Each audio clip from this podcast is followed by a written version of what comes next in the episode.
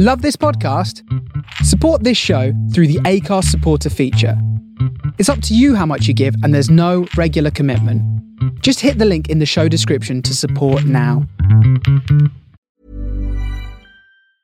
Hey, I'm Ryan Reynolds. Recently, I asked Mint Mobile's legal team if big wireless companies are allowed to raise prices due to inflation. They said yes. And then when I asked if raising prices technically violates those onerous two year contracts, they said, What the f are you talking about, you insane Hollywood ass? F- So to recap, we're cutting the price of Mint Unlimited from $30 a month to just $15 a month. Give it a try at mintmobile.com slash switch. $45 upfront for three months plus taxes and fees. Promo for new customers for limited time. Unlimited more than 40 gigabytes per month. Slows. Full terms at mintmobile.com. Many of us have those stubborn pounds that seem impossible to lose, no matter how good we eat or how hard we work out. My solution is PlushCare. PlushCare is a leading telehealth provider with doctors who are there for you day and night to partner with you in your weight loss journey. They can prescribe FDA-approved weight loss medications like Wegovy and Zepbound for those who qualify. Plus, they accept most insurance plans. To get started, visit plushcare.com slash weight loss. That's plushcare.com slash weight loss.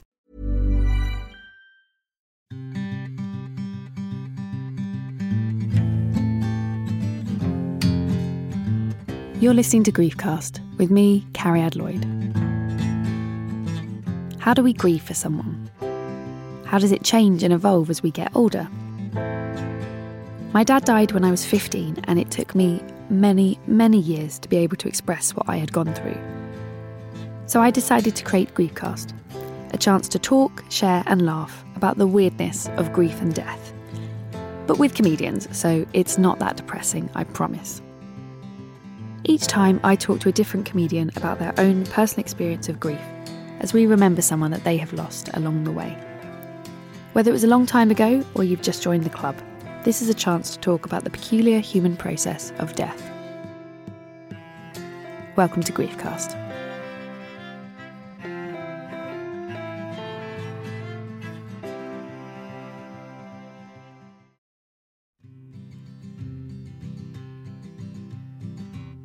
Thank you for listening. If you enjoy the show, please do rate, review, and subscribe.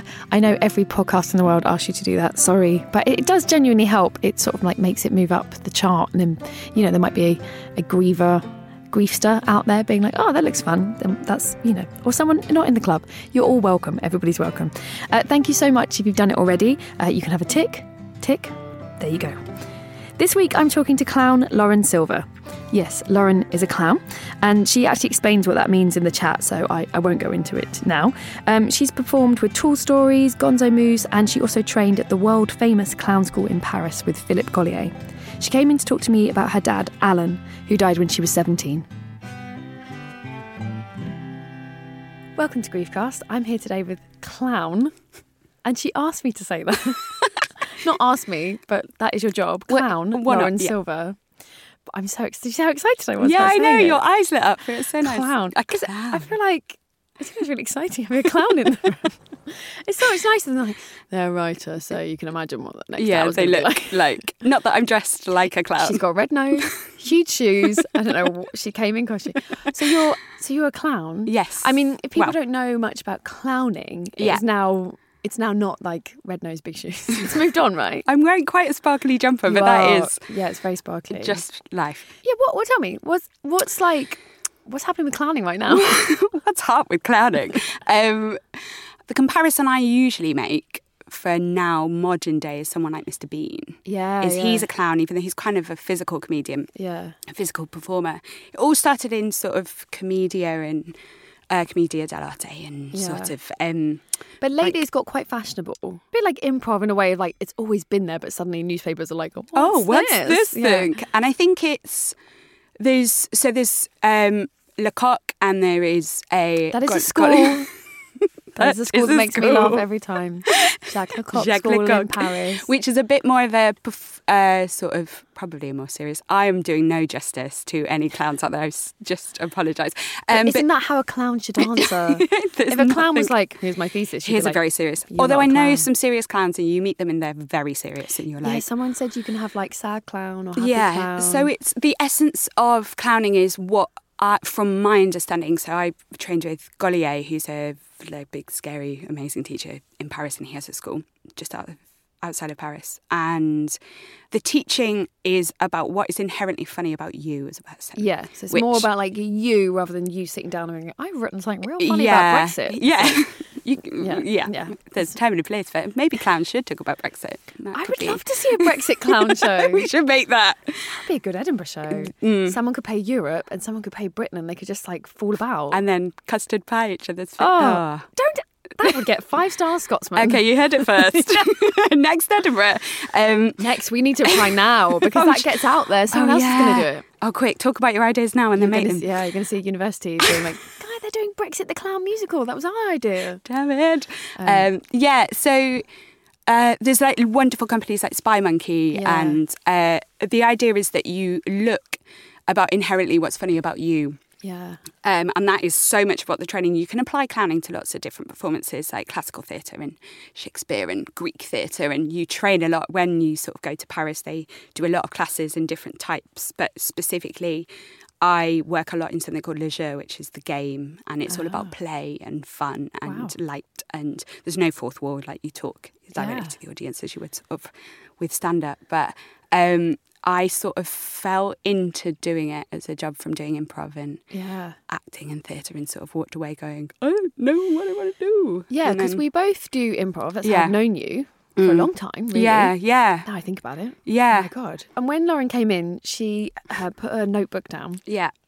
And she said, Well, tell me, why have you bought a notebook? So then? I've brought a notebook and some notes because um, I can't remember a lot of stuff. Yeah. And what's actually been kind of really wonderfully cathartic about knowing I was doing this podcast was that I have spoken a lot about my dad over the past. I speak about him quite open. I'm very open about talking about death, as you are, which is why why I sort of why we're here.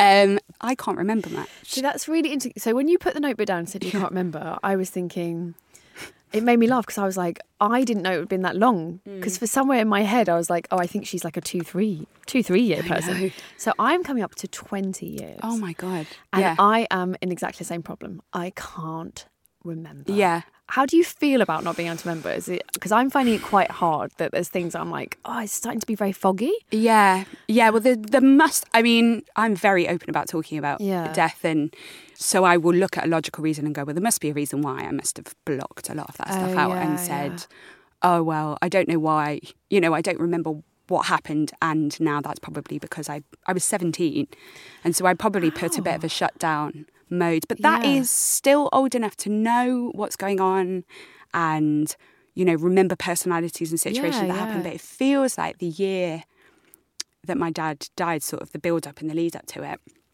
um, I kind of just can't remember. And then there's moments where I can't, I can remember bits and pieces about my dad. Now, like now, I, uh, you know, I can answer questions and like know know stuff about him. But there's moments where I'm like, oh God, I don't really re- remember sort of stuff. And I think there must be a defense, like a barrier that our bodies and our brains do, where we, Yeah, I don't, I don't know because I am in the same position Yeah. of like I was 15. Yeah. So there's obviously if people asked you what what was he this, you could be like, oh yeah, yeah, Yeah. it was this.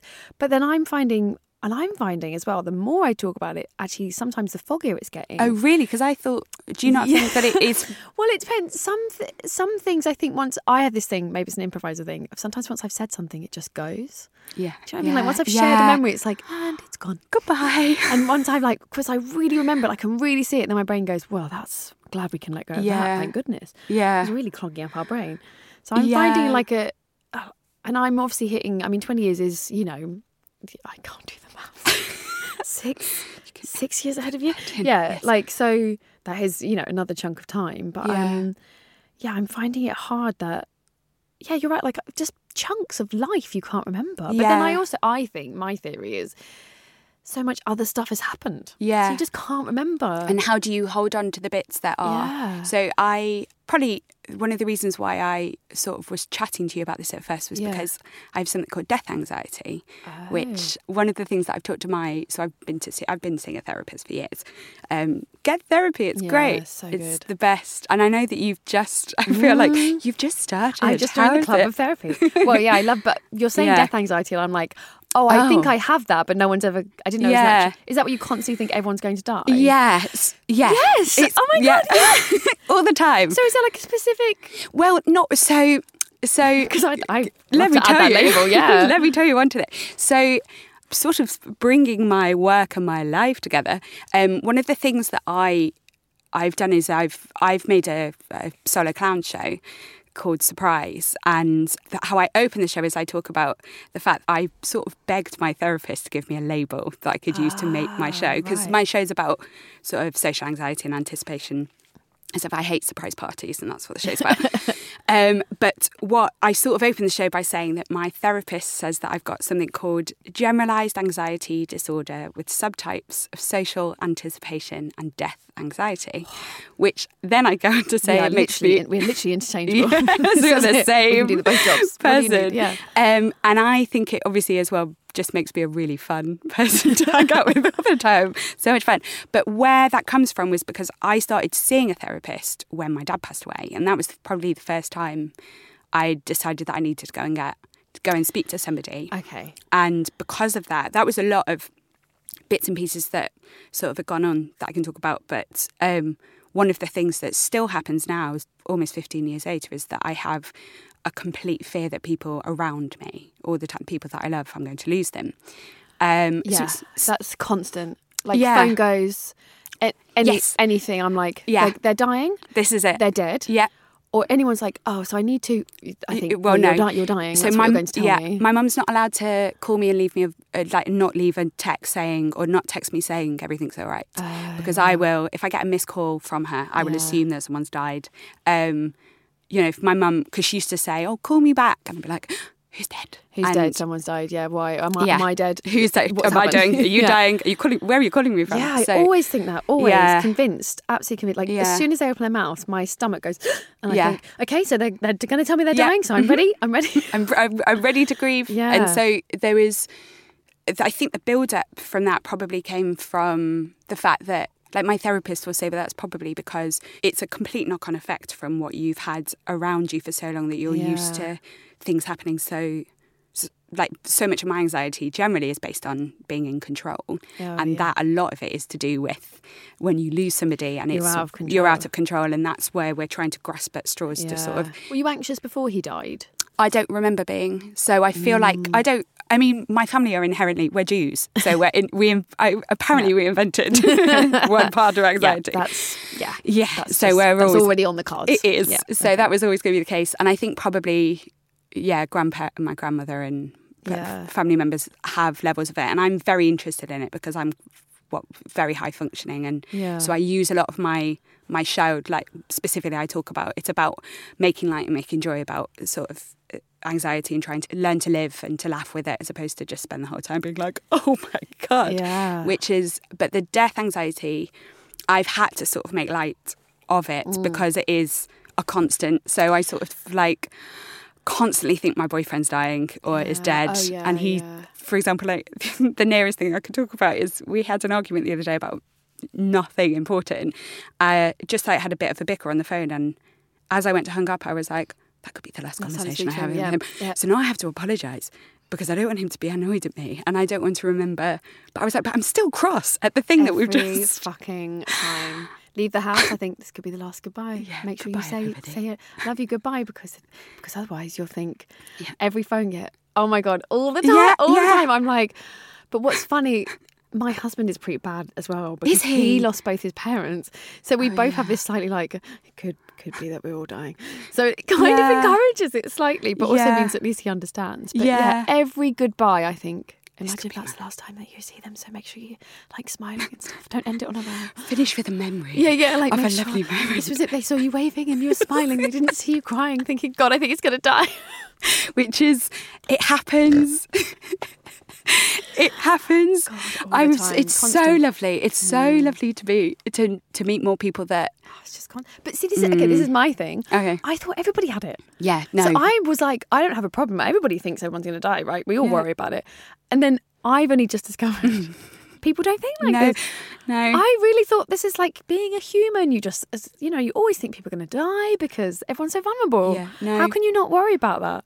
I honestly didn't know. No, it's everybody. Uh, most people like, yeah. Oh my gosh, my poor boyfriend is often put through a lot of stuff. This is like, this is his thing where he'll be like, uh, you know, oh, so the thing that my friends do now if they're late is they'll text me and say I'm not dead. Like that is a thing that, and it's it's just not you know not like by five ten minutes, but it became a point where I was like, I'll still just sort of put it along my day and I'll be like, oh, Sarah's not here. Okay. Well, she probably died. All Yeah, right. yeah. Well, that's what's happened now. And my, I feel like I'm like, yeah, uh, yeah, like Yeah, normal. Like yeah, normal. this you is a think that all normal day. thing. Normal. um, the most memorable thing that I have talked normal, about, but it is no, but it But is two of normal us. in our it's world. two of us. So at the moment, it's 100% normal. The population of this room can Say say, yes. Oh my god! Imagine every the population was like I don't know if it'd be good if we were all. I don't this. think so. It is a balance, but the thing where I realised it's got really bad, but it probably in a humorous way, is when, oh God, I'm talking about this on a podcast. I've talked about this before. I'm so sorry, Stuart. Stuart was on the toilet for a while, and I hear you, brother. I hear you. We've been there, mate. Uh, I had sort of called his name to, because I think we were leaving, and he didn't answer Because he was thinking, just give it, give it a sec, love. I'm just Please. Just got a bit of a situation here.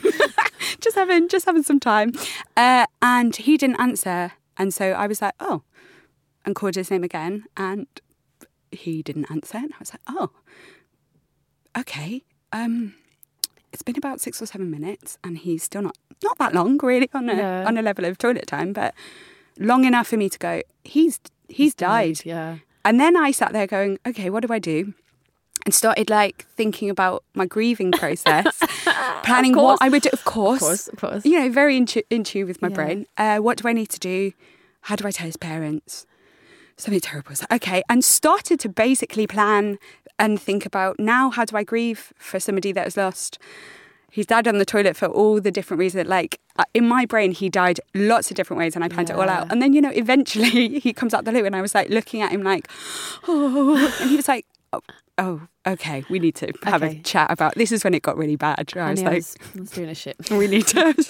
I was on Instagram. In a way, it was a death. but not for me. for something, For something else that day. Yeah. God, so- yeah, I hear you. That's Yeah. exactly. My mum has got it really bad. Like we, uh, but we both because we both have it. That's kind of. But like at the moment, and I'm sure she won't mind me saying this. Like if she rings and I don't text back within five minutes. Yeah. I get this text. Are you all right? What's happening? Yeah. happening? Mm-hmm. But what I keep trying to say, is, like, once you have a baby, you just can't get back quickly because you're like, she's just, I'm just dealing with this. So now I like half text, like, you know, badly spelled, like, yes, fine, just trying to get a nappy on and someone's screaming. She's like, you just have to, or she'll ring. She'll just start ringing. What are you doing? What's happening? I'm like, oh, so I was worried about, I was worried about your daughter. I was like, she's fine. She's fine. I just literally like, yeah, I was washing up. So I now have it from her. So I now understand what it's like. yeah, when you see it from the other side. So let's Yeah. let's start at the beginning. Yes. So how did he die? What happened? So uh, my dad had uh, chronic lymphatic leukemia, Okay. which is a blood can- cancer of Yeah. the blood. Um, and he was diagnosed in the May, so he'd sort of found like a lump and went to the hospital and got checked out. And they said, so with uh, this type of leukemia, you live with it forever. Yeah. Yeah. you're not meant to die with it. You're meant to just sort of live your life. Mm. And there's still people that we sort of know back in Liverpool who are who have it and are still living and with the same age as my dad. Yeah, so we found that out. So my parents found that out, and then they told us. My brother was 19, I was 17, and my sister was she must have been 14. And we basically were just told like, this is what you've got. He's got this, and he'll he'll live his life, and things might be a bit different, but generally, this is just the way Yeah. what he's got. He's not not well, and we were like, okay, well, that's rubbish. Yeah. But you know, we we're very open, very open family, and sort of talked a lot about it. And then we're just like, okay, well, let's live our life. And my dad was always a very like he was very busy, very very active, mm. very like huge personality sort of um so it kind of didn't stop him. He just sort of went about his his days really. And then in the august they got a sort of blood i think they were just doing like a routine blood test. And so it, yeah it was the may bank holiday weekend. And then in the august some bloods came back and basically had basically said that it had mutated. And that instead of having what he thought would be like 15 20 years if not more um, he'd have five. And so my parents, and oh gosh, my mum told me that they had this really amazing like hematologist guy usually who was sort of taking it, but that day they had this this guy, and because Yeah, the date, the supply teacher, basically. Yeah. which is exactly what it was. I think he was like, "So you've only got, you know, you've you've got five years." Uh, sorry, I've got to go to a meeting now. So if you want to have a chat, gotta Oh, go. My mum was like, um, okay. can Uh, we?" Can we talk, can we can we ask you some questions? He was like, "Yep, mm-hmm. uh, just call my secretary or blah blah blah." Like, we'll, and because my parents had gone, I think they'd chosen to gone private, and we could do that, which we were lucky enough. But it meant that there was no sort of aftercare. There was no Yeah. Macmillan nurses. There was nothing. So they, I sort of um, was talking to my mum about it, and it was that was obviously a really difficult. I think they just sort of stood in the corridors of the hospital, just staring at each other, and mm. sort of then went home and told some family friends. But they basically chose not to tell me and my brother and my sister. Wow. And even to this day, I actually really don't. I really don't feel bad about that they did that. Which, Wow. which is a really strange, Yeah. like when I've sort of told people, Yeah, because like that could cause a lot of yeah, and I don't, and, and- confusion. Yeah, I um, and he oh, and then basically what happened? Then he passed away in the October of the same year. So actually, he didn't. So He didn't even get the five quick. He didn't get the five years, and I think that's probably why my parents. I think they really talked long and hard about it. I know they did, and they were. My mum's like has dealt with so much stuff. Like I even now feel like I don't regret that she Mm. didn't because obviously I've been reading Julia Samuels. Oh, Julius, Saint Julia Samuel, our book Grief Works that we turn to. Yeah, obviously been reading it and i think there's a lot about being open and being Yeah. sharing and i definitely agree obviously agree with everything she says. And sort of listen to obviously the other podcasts that we've talked when listening to you interview other people. Um, but there was really something in that decision being made by my parents that i don't regret because i think i don't know whether my dad would have maybe the, the quality of life would have been we would have spent so much time saying goodbye over the months when he was still sort of all right at this point. He didn't actually really get ill until the october. So they find out in the August, yeah and like you said, it carries on being kind of normal. So I guess as Yeah. kids, you, you don't really. so in may he was diagnosed Yeah. and so yeah it was normal then and we were just like But yeah, then the August then they the say august they found five years it's worse. yeah But like life for you seems normal. Mm. So, but when he gets to October, do you? Is there a point when you, as children, like, oh, something's not right? yeah and So I it wasn't like when he died, you weren't like, what? Yeah, Like- you said. Yeah. Well, I think we started to realise. So it wasn't sudden as well. I think if he just then dropped dead, we were like, hold on a second.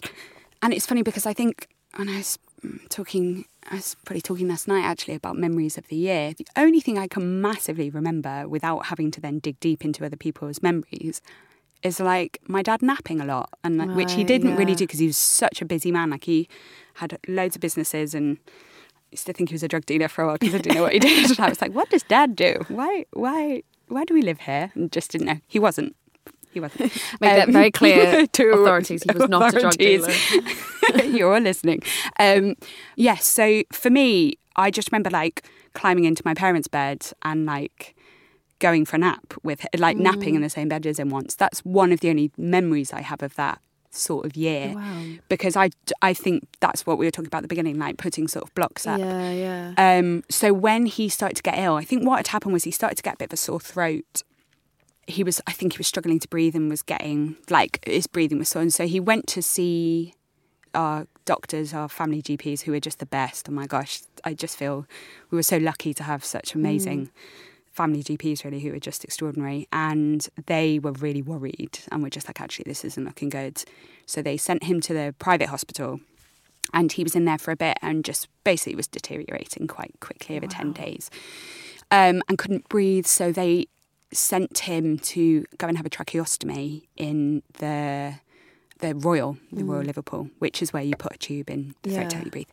And then this is yeah. Then basically when they went to do that, he just didn't survive it. Sort of that, and it was over a matter of ten days that that had happened. So it was very quick over the time, Mm. but over the sort of it's funny because I feel like my memories of my dad aren't contained in that one year.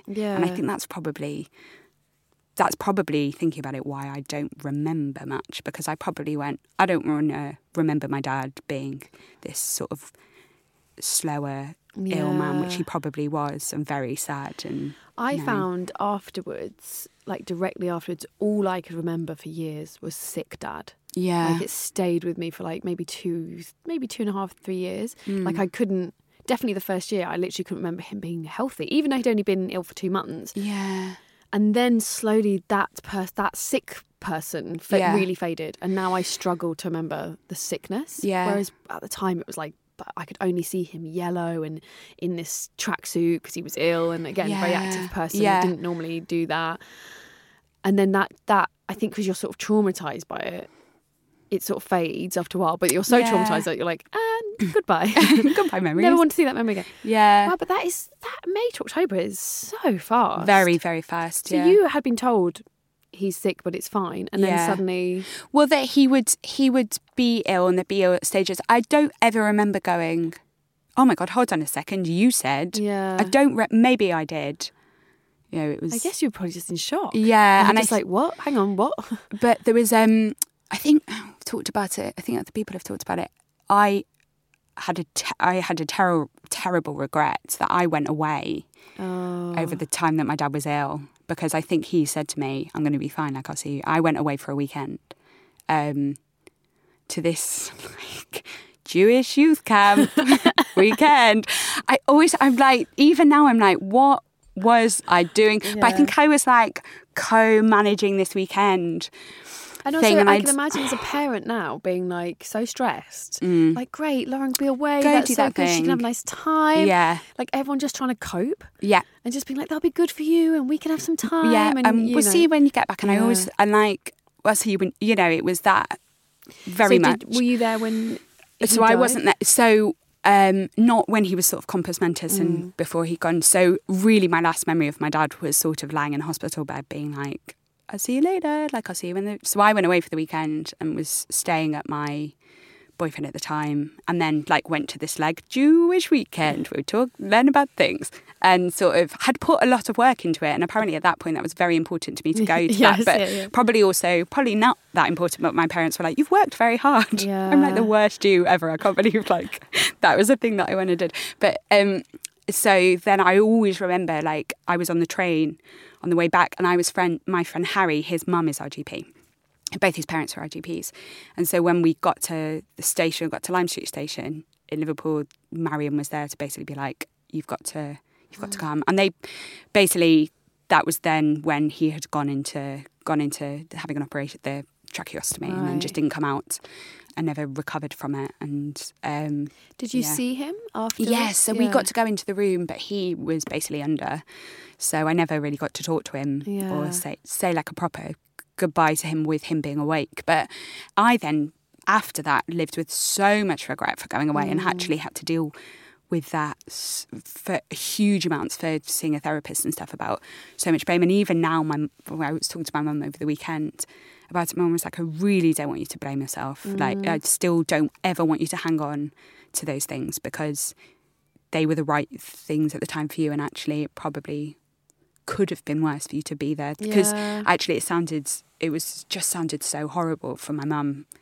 I think what we thought was, my, my mum thought was that he'd have this tracheostomy, he'd come out, and maybe he'd live a little bit longer. So no one thought that this was going to be. No one thought this. It was again. It's that thing of like, you're doing something to help someone, Yeah. not to, Yeah. yeah. And I know that my mum's priority was always us and how we and my dad like how it would be all right for us because it was she sort of talking to her again this week because I've sort of had to revisit a lot. Yeah. Had to, but wanted to sort of revisit a lot of stuff and ask my mum a lot of things I don't remember. Um, and she and I talked about it a, a lot this week, and she sh- shouldered so much because I think she was just so protective of us.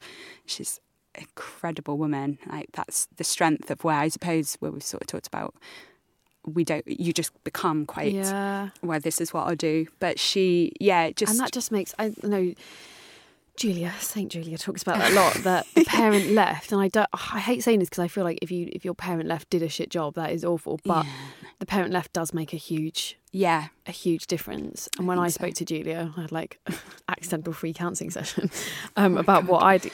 When I was talking about things my mum did, she was like, "Oh yeah, well, that would have been really helpful." And I was like, "Oh yeah, I guess." Yeah. Yeah. I, again, you think, "Oh, it's just my mum doing what she's doing," but like having somebody be like, "I am here and yeah, fixed." Yeah, and this is what we and then so then when we were in the ho- then we were in the hospital and then we sort of knew I think at this point that he wasn't he wasn't going to come out of it and the doctors knew that. So then the doctor said to my mum, "Well, we need to have a talk about whether we turn the life support machine off." Hmm. And my mum said, "I want my kids to be in the room for that."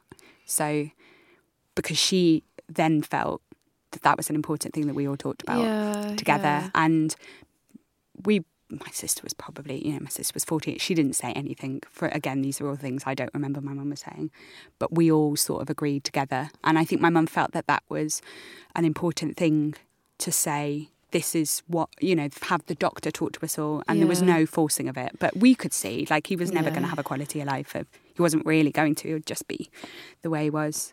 And then the weird things happen where human human behaviour is weird, where we all sort of realised that this was going to be the goodbye, and there were loads of people that had come to the hospital, loads of family members and friends um, that had sort of heard about it. And I remember, first of all, asking the nurse to clean my dad's tracheostomy because it was just covered in gross, mm. and being like, "My dad doesn't like looking not very nice, so could you clean clean him up and make him look nice?" And then I would go and like welcome people from the waiting room be like, who would like to say goodbye to Alan? I was 17 and I was like, welcome. Please, like his PA or something like Alan It's a will- job. It's a job. Yeah. And you can smell a job and you're like, oh, great, I can do that. I can I can- that. yeah. Look, at you, I, I'm not sad. I'm useful. I'm- look at me I'm helping. doing stuff. I Yeah. mean, look, you know, I'm, I'm, I'm really on it. Um, someone's dying. I'm not really. I don't really. That's nothing to do with me. Yeah. What I, my job is bringing people into the room, and look how well it's going. It's going so well. we all good? We all all right? Oh God, yeah. Anything to be in Fix, control, fix, fix, fix. Like, Yeah. yeah. I understand what my job is here because I don't know what the fuck's going on. because it's grasping control and that's so much about obviously where levels of my anxiety anyway come from but also just trying to grasp onto things that you can help and and actually like i look back on that as a sort of like real care for my 17 year old self going Yeah. all right Laura like that's what you so i then you know there wasn't like i didn't accept there was a ma- moments with my family who were utterly incredible who's my uncle ian who was absolutely astounding and really helped me through like was like all the family were just amazing um but just going i just remembered like going in as my dad's mate roger and i was like right roger so um it might be a bit shocking for you but uh, i'll be there. Yeah this man and obviously walking in and seeing my dad just like on a bed was pretty it's like horrific for anybody who's not been through the process of seeing him Yeah, up seeing until that point. yeah. just seeing him there and um yeah and so it's that was like quite of an amazing sense of behavior and what we all did and my brother very much took on sort of the father role in the Mm. family as they do and my sister sort of just totally shut shut down so we had different stages Of think, course, between the and, three of us and the thing is, when you're young, you know, she's 14. yeah And I think I had this well, like being 15. Yeah. If there's some, my brother was 19. So, like, I could shut down and I could do other stuff because I can see him doing that. So, Yeah. it, everybody's other reactions enables you to do something else because you're like, Yeah. well, I guess I can just be quiet because they seem to be all talking. So, I don't need to say anything. Hey, I'm Ryan Reynolds. Recently, I asked Mint Mobile's legal team if big wireless companies are allowed to raise prices due to inflation. They said yes. And then when I asked if raising prices technically violates those onerous two year contracts, they said, What the f are you talking about, you insane Hollywood ass? F- So to recap, we're cutting the price of Mint Unlimited from $30 a month to just $15 a month. Give it a try at mintmobile.com slash switch. $45 upfront for three months plus taxes and fees. Promo for new customers for limited time. Unlimited more than 40 gigabytes per month. Slows. Full terms at mintmobile.com. Ready to pop the question? The jewelers at BlueNile.com have got sparkle down to a science with beautiful lab-grown diamonds worthy of your most brilliant moments. Their lab-grown diamonds are independently graded and guaranteed identical to natural diamonds, and they're ready to ship to your door. Go to BlueNile.com and use promo code LISTEN to get $50 off your purchase of $500 or more. That's code LISTEN at BlueNile.com for $50 off. BlueNile.com code LISTEN. There's never been a faster or easier way to start your weight loss journey than with PlushCare. PlushCare accepts most insurance plans and gives you online access to board-certified physicians who can prescribe FDA-approved weight loss medications like Wegovy and Zepbound for those who qualify. Take charge of your health and speak with a board-certified physician about a weight loss plan that's right for you. Get started today at plushcare.com slash weight loss. That's plushcare.com slash weight loss. plushcare.com slash weight loss.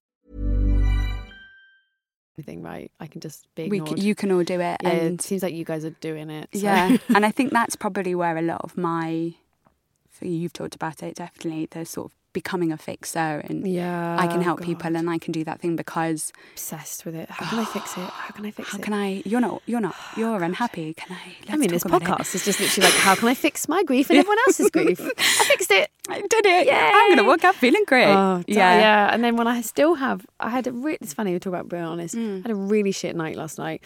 Like, just I'm coming up to 20th anniversary. Mm. And I was like, the irony of like, if if you'd asked me five episodes ago, I would have been like, you know, what, I think I'm, I think my grief is really fine. Like, I just talk about it all the time. I'm so cool with it. And then you're like, slam, you know, Oh, like you just can't, you can't fix. No. it. it's just a process. Yeah, and even when I was going through, just like chatting to my mum and being like, "So what happened?" And at one point, we're just sobbing, talking about it, and then we're sort of, then we're sort of finding we're talking about stuff, and it's never not going to be an inherently sad, Yeah, sad, yeah. horrific thing to go through, and it and grief is that, and it's it's a process, and I think it will always depend on what you've gone through in your life and how you can deal with it. And I think the interesting thing is there was I was talking to my uh, friend about it this morning. Actually, there were eight of us that lost a parent in my school year, Wow. and then probably fifteen of us that lost within my uh, year above and year below.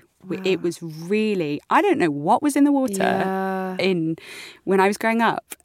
But I had a, yeah. there was in my like theatre studies class there was three girls who lost their dad out of like there was only like nine of us in the Yeah. class but we would all shoot each other looks when people would say something like yeah yeah you get it Yeah, Like, you know. yeah, yeah like Yeah. and somebody would be like yeah but why like if my parents and you'd be like shut, the fuck up Like, yeah, and I wonder as well, like, sometimes I think people think, like, I'm still banging on about it or I'm still upset. And I was trying to find the right therapist. It took me a while. Mm. And I remember one therapist being like, I mean, look how upset you are. And I was like, I'm a performer. Like, it is my job to get up this upset about stuff. Like, it's my job to have emotions this close at all times.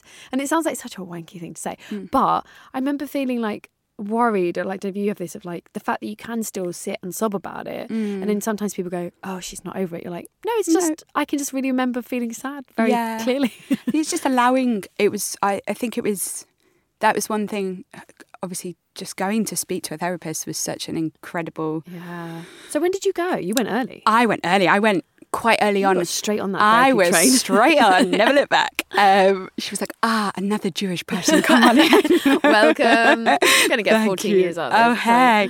um, but i've been seeing i've seen three. No there was there's four. I'm thinking about it. D- Nothing happened. They went like, didn't pick up the phone. Oh God, it's hard. Go, come on. Um, so I went to see one straight who was at my GP's um, because basically I started having nightmares about it all, which you do. well because it's so traumatic And there was like specific things that sort of happened on when my dad was sort of when we went back to the hospital that we'd we'd seen, and I think I was just having like you know PTSD sort of Yeah, flashbacks yeah. of stuff. And that was probably the first time I think I just couldn't sleep. Uh, again, these are things I try and remember, but I just mm. remember this that she gave me this incredible thing that worked really. Basically, so imagine the image and imagine it black and white, and then imagine so so think about that image and now imagine it in black and white and now imagine you watching the image on telly on a black and white Oh. TV. Now imagine you watching yourself watching the image on telly in a black and white TV. And it's about like Oh. Yeah, removal, y- you're distancing. distancing and removing. But because if she was like, I'm going to make you remove and put that put distance Yeah, between it, yeah. I'd be like, well, you can't because I can't stop thinking about it. But it was a pro. It was just one thing I really remember her saying that I was like, oh, that's exactly helpful, yeah. And so then I started to see her, and then I saw somebody at drama sc- when I was at drama school. And I remember being like, "This is the best thing ever! Oh my god, this is the best thing ever! Why are we not all doing this?" And then Oh, that, that old chestnut. Oh. Everyone should do therapy because I'm fixed. Look I'm at me. fixed. I can fix you. Here's my idea. My idea is we all get therapy. Yeah, I am peak mental Yeah. fitness. It's great. Um, but that re- that was that was really helpful. And then I went through a bit of a sad, bit of a breakdown time about three years ago, and then remember being like. I can talk about, you know, normally I'd be like, oh, I can talk about all the things that are really hard, and then just wouldn't go and see anybody. And then mm. had a coffee with a mate who basically shook me and was like, come on, like, you need to. And then I remember sort of taking a couple of days off. I was like doing like a muggle job, like teaching job or something.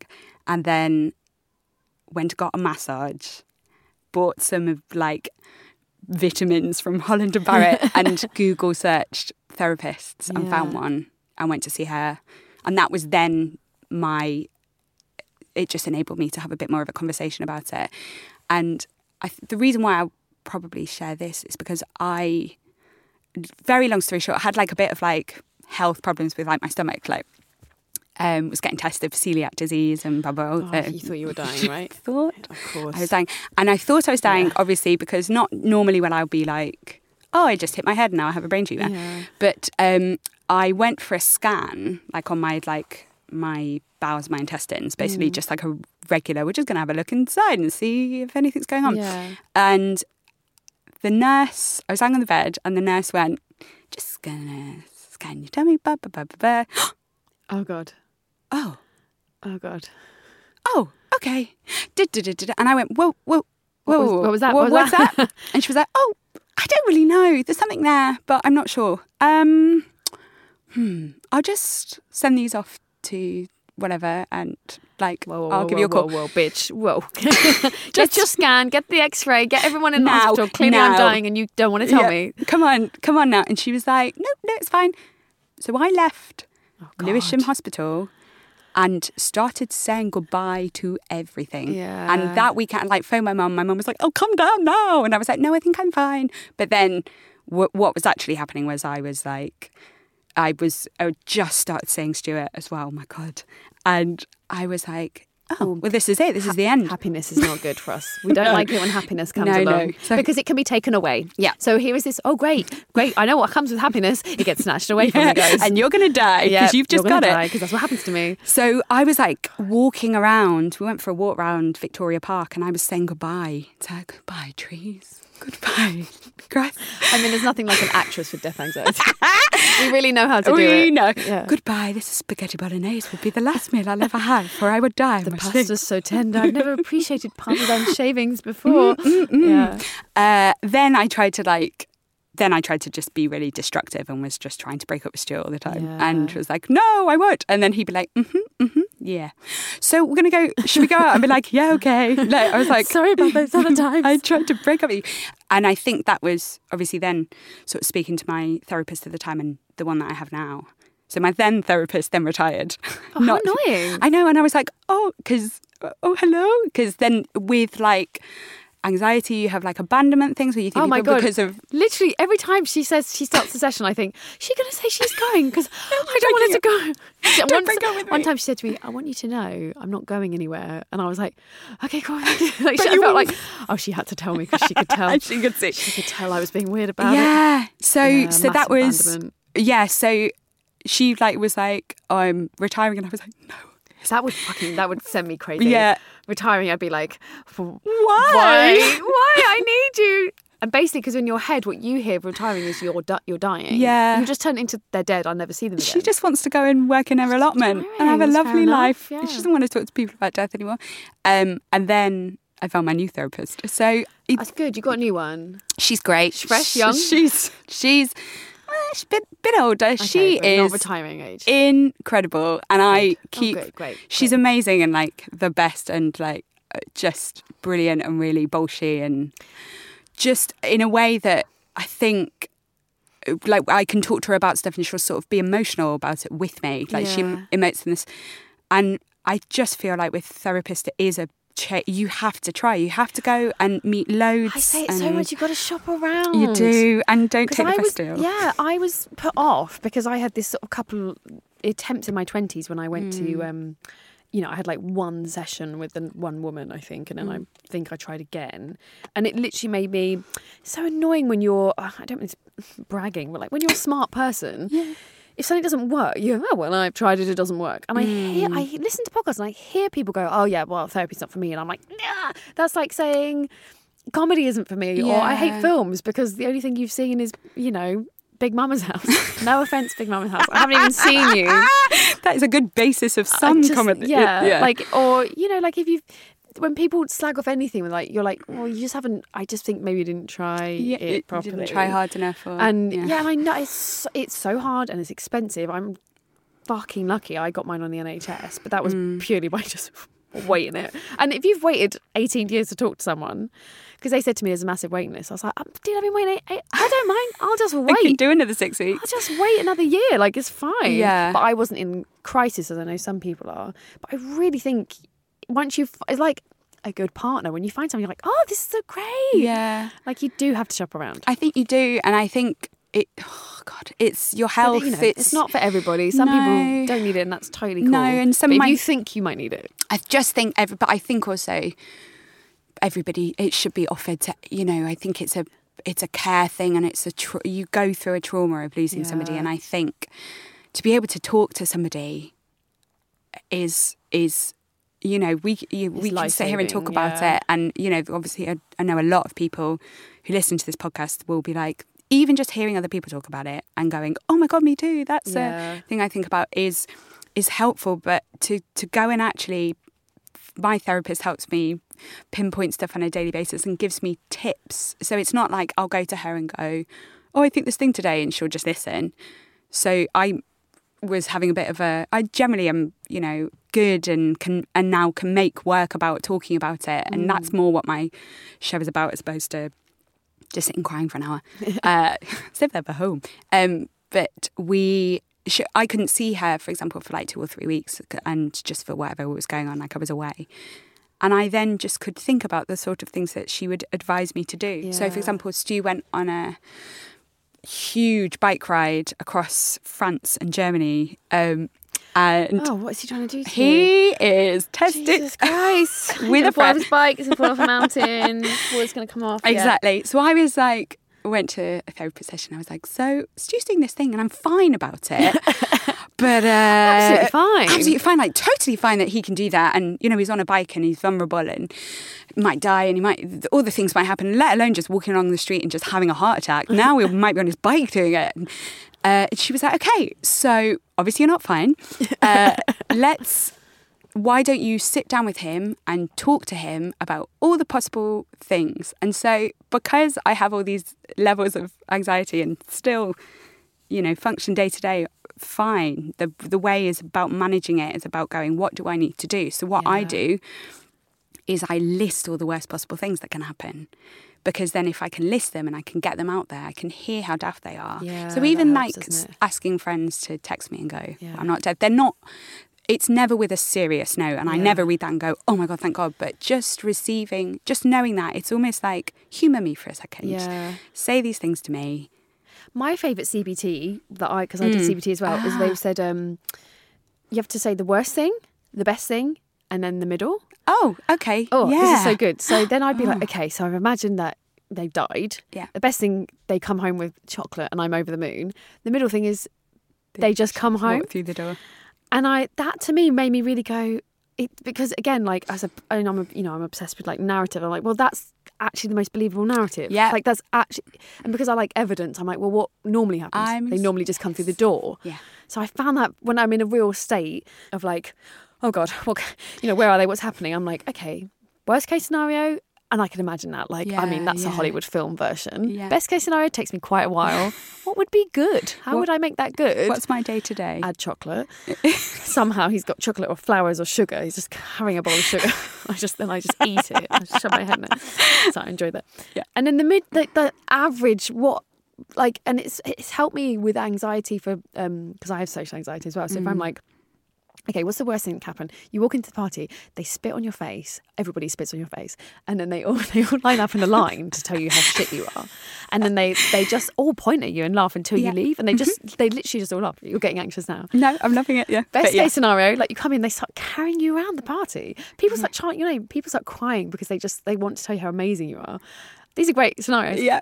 Not what's middle. You're like, I'll come in, I'll speak to the people I know, I'll have an all right time, probably better than I think, and I'll go home. Yeah. and that calms me down so much. Yeah. I'm like, actually, both the best and worst are very stressful. yeah, and which one? And so also, so in my show, I play a game called Worst Possible Situation with audience members. So I get them up on stage, and Ah, we do that. So I'll give them a scenario, and they will help me to wo- think of the worst thing, and they have to make it worse. So we play a game of making it worse. Amazing. And what that does for me is then really highlight the levels of how how much our brains are trying to protect us and Yeah. also how much our brains are trying to so I look at something called the amygdala which is the Oh yeah. Oh, yeah, fight or flight. sure. Oh yeah, Oh, you're yeah, that. babes, yeah. so that is your fight or flight thing and mine is really overactive so which is why what happened and obviously for me I looked at getting CBT but when I spoke to the doctor the doctor was like but when you do CBT you can't go and still see your therapist because CBT is about moving forward and looking Ah, forward and right. I I quite like going I mean, like back in the day Lindsay I, yeah, I did CBT when they there wasn't a therapist. Yeah, yeah. So they were like, we can offer you six sessions of CBT, as we, Oh, we yeah. talked about on Bobby's episode, um, which I found super helpful. But Yeah. again, I would say it definitely. I remember speaking to a friend about this, and he was like, he was like, yeah, CBT is great for like getting through the day, but then sometimes you might need. Why is this happening? Yeah. But everybody's different. Yeah, But I, I really found CBT so useful as a stepping stone to being brave enough to talk about things. I was Yeah. like, "Oh." that idea of having therapy, mm. different therapists over a long amount of time. Mm. Again, I think I've only just started realizing that when you lose someone young, mm. as you get older, your relationship changes to them, even Yeah. though they're not there. yeah So of course you might need therapy at different stages, and you might like. Yeah, I think yeah. sometimes it's it's easy to think, oh yeah, but that was that was ages ago. It's like yeah, but Lauren now is a different Yeah. person to Lauren at seventeen. So, Definitely.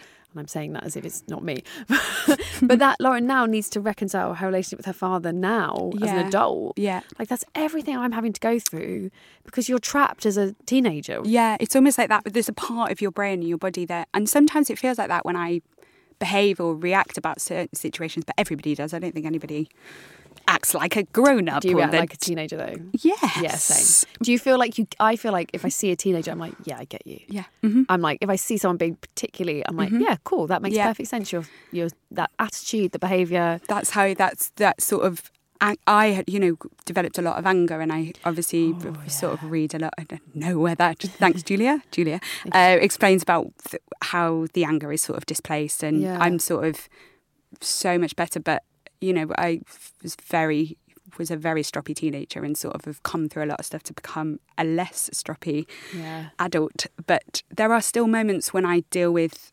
I mean, it's all learned behaviour from family and parents, and where you learn about how people react and behave about sort of stuff or whatever's going on. But um, I just feel like we're coming into contact with new things in our lives constantly. And there must, it might not necessarily be linked to the grief of my father, the death of my father, but it might be linked to other behaviours or reactions I encountered since then that I was doing like a defence mechanism. So things like, I want to have children or a child, don't know, maybe two. Uh, however, just I get one other way and afford just do That's- one. That's how I've learned. You're like, I have five. No, No, just have one. just see, one. See how you feel. and a dog. And uh, that obviously is uh, not going to happen in the next sort of six months or something. But at this stage where we're starting to think about it, I'm then I've got to overcome a lot of hurdles about I can't react in a set in the way that I would normally react, and how will I deal with that, and how will I deal with also just allowing. Best piece of advice ever my therapist said was just be kind to yourself, and it is Yeah. the best piece of advice because it just meant there's a lot of levels I think about feeling like you don't deserve nice things or certain ways in which because you've dealt you've had to go through a certain thing or you think somebody's going to go or you know I think it's just destroy. Like it's definitely a destroying happiness. Yeah, I think so. It seems to happen, and I can't quite put. My therapist says I was like, no, no one's quite put their finger on why the fact that our dads died as teenagers makes us somehow go. Well, I, I think it's not trusting it, isn't it? I don't trust happiness in the way that I somehow trust pain. well if yeah because it's if if the big hot the scare was you just living your life and then something crap happens yeah, then you feel like that even on smaller levels like i'm scared one of my biggest things i'm scared about getting married social situations are horrendous for me. you know when you said what's your best and your worst. My best would be that nobody i don't want people carrying me around the room. I want people being like oh hey! I don't want like all of that like Yeah. big. But for me getting married i'm terrified that i might projectile vomit at my own wedding. Um i like that I love what your brain does to you. It's- Mine was falling yeah. over. I was like Ah. convinced that I would just, I like could just imagine myself con- like comically falling over, like flat on my face. And then on eventually I was like, Cariad, that would be such a weird, Yeah. like that would be such an unusual thing Why for a bride to be unable to stand. You'd be mad. Like what? People wouldn't be laughing at you, or they just think, God, this poor woman, what the hell is going on? yeah And same projectile, I feel like that would be so strange. Well, I've never. I, oh no, I've done it once, and I've done it once when I had my first kiss and I was really sick because I was so nervous. Oh, and like, bless you. uh, It's ridiculous, but you know, it's to me, it's like let's take a nice thing and then let's yeah, then, then imagine how imagine yeah, how you imagine could ruin it. And I worry so much about love. You know, if a nice thing happens, I'll always think about the worst thing. But it's a, it's. I am a fun person.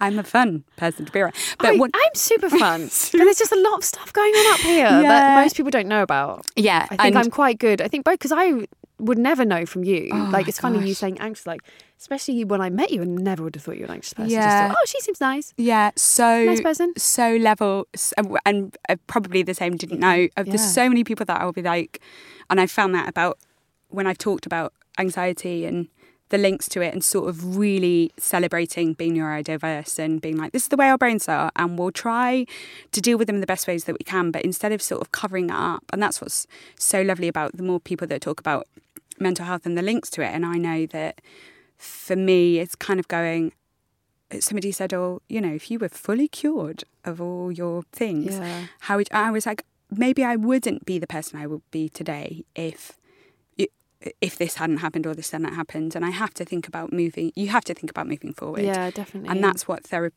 The good thing about therapy is about is that it helps you maintain your everyday. And then also, I'm able to put because my family are quite have a dark sense of humour since probably definitely my dad yeah. died. And we say things like when we used to go to the grave and see my dad, and I'd come home and be like, "Oh, yeah, I went to see dad." Mum would be like, "How was he?" And I'd be like, Yeah. "Oh, quiet."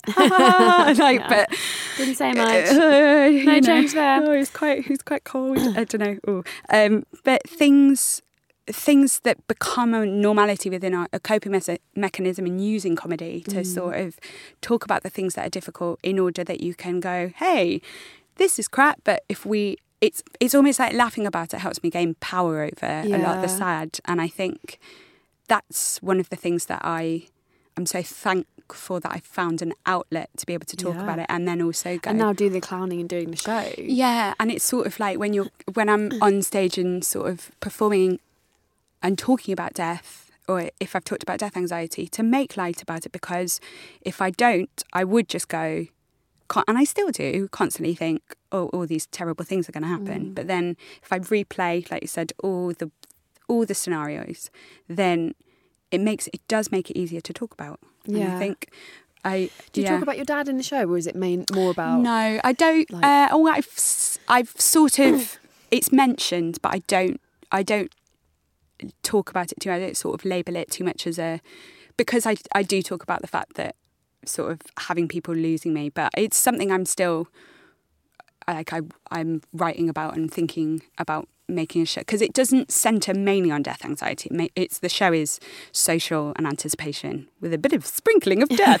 Sprinkling of death anxiety. Um, but thinking of like the next like another project that I'm working on at the moment about death anxiety. Um, um, using clowning and sort of comedy for that is to me, and how a friend of mine who's part of the good order of the good death that Oh, we've talked yeah, about, yeah. and um, really trying to push on being like death positive. I think Mm. is it's so much a part of our life. the thing that I've started to think about with death positive because you know it's funny because obviously like most people are like hashtag body positivity and now you're like hey guess what death's got involved Although it's a little bit more complicated the hashtag but there is this hashtag death positive Yeah. and I was thinking about it and I was like I think it must be a common thing someone dies you get anxious it gives you this anxiety about the instability of the world but becoming gaining strength from knowing it will happen to everybody and trying to stop it being like the big bad wolf which i think is probably what both me, you and i have of like oh it's the worst thing that Yeah, can happen and being like no it's just going to happen Yeah. and just trying to let that be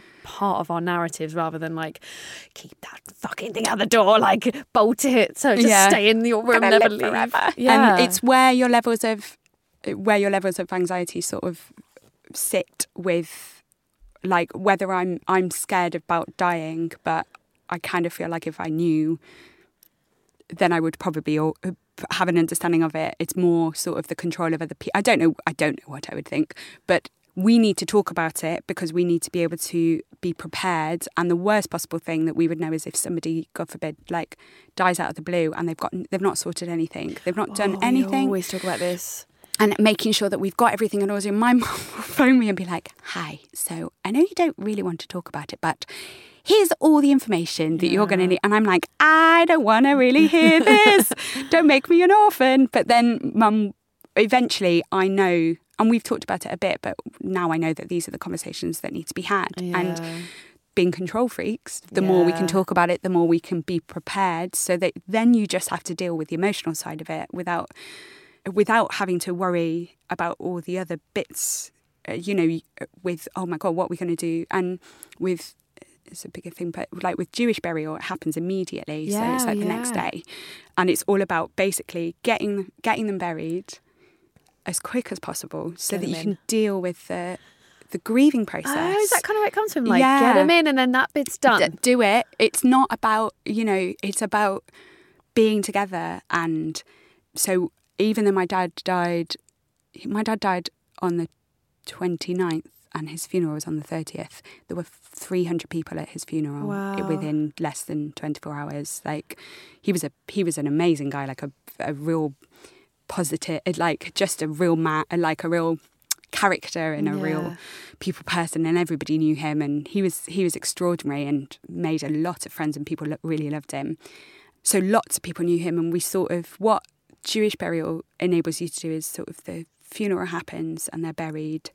and it sort of happened yeah it sort of happened immediately. And then you do something called you sit shiva which is basically the week of mourning where you sit on low chairs and you have a piece of clothing that's ripped. Like it's it's all about like it's all about suffering really. Like, uh, but but basically what it is is that you yeah you're you're buried and then yeah then we come back to the house and you all talk.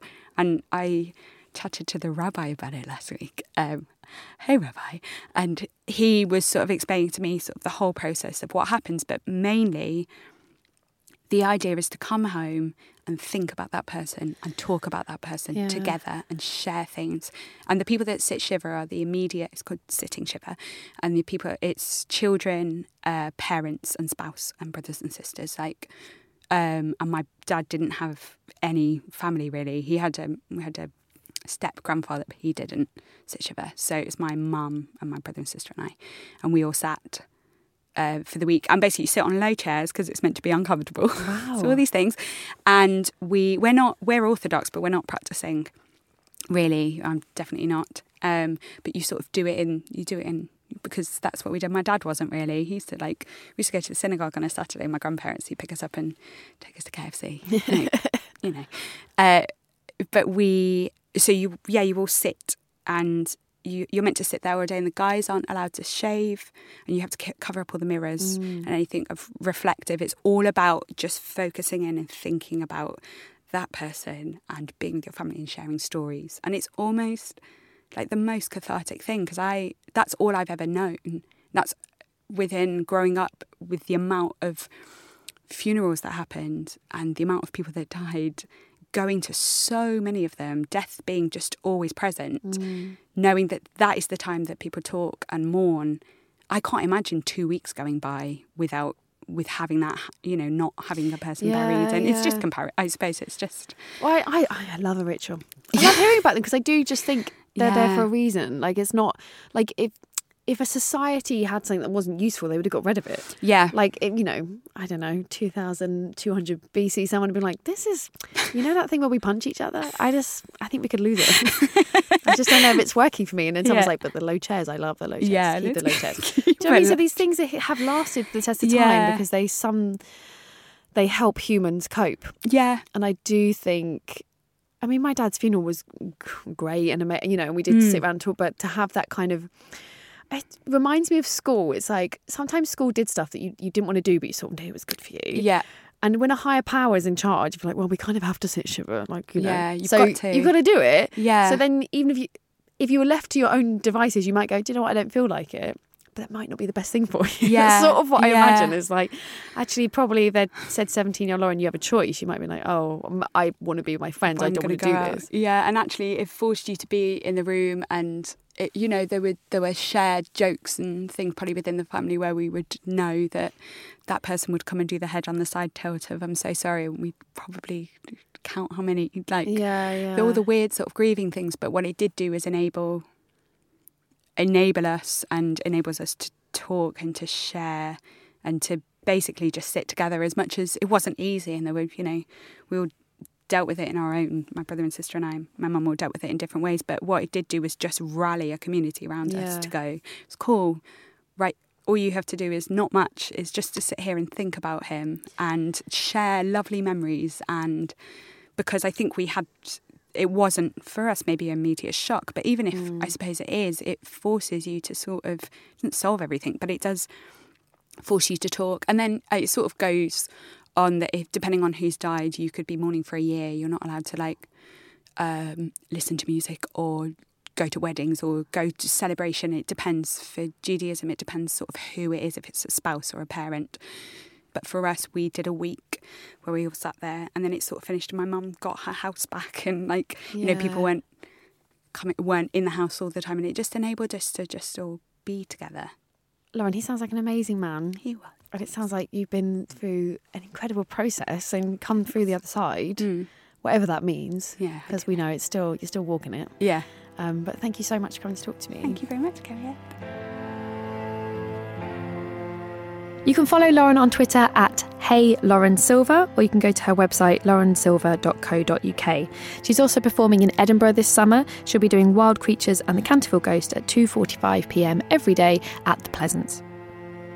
You can follow us on Twitter and Instagram at the Griefcast, or you can email us thegriefcast at gmail.com. Music was provided by the Glue Ensemble, and the show was edited by Kate Holland with thanks to Whistledown Studios. And remember, you are not alone.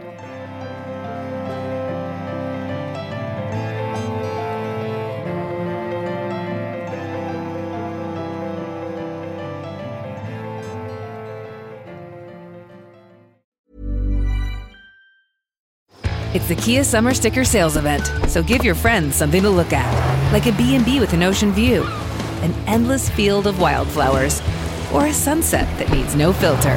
Make this a summer to share and save with a capable Kia SUV or powerful sedan. See your local Kia dealer or visit kia.com to learn more. Kia, movement that inspires. Call 800 334 Kia for details. Always drive safely. Sale applies to purchase of specially tagged 2024 vehicles only. Quantities are limited. Must take delivery by 7824.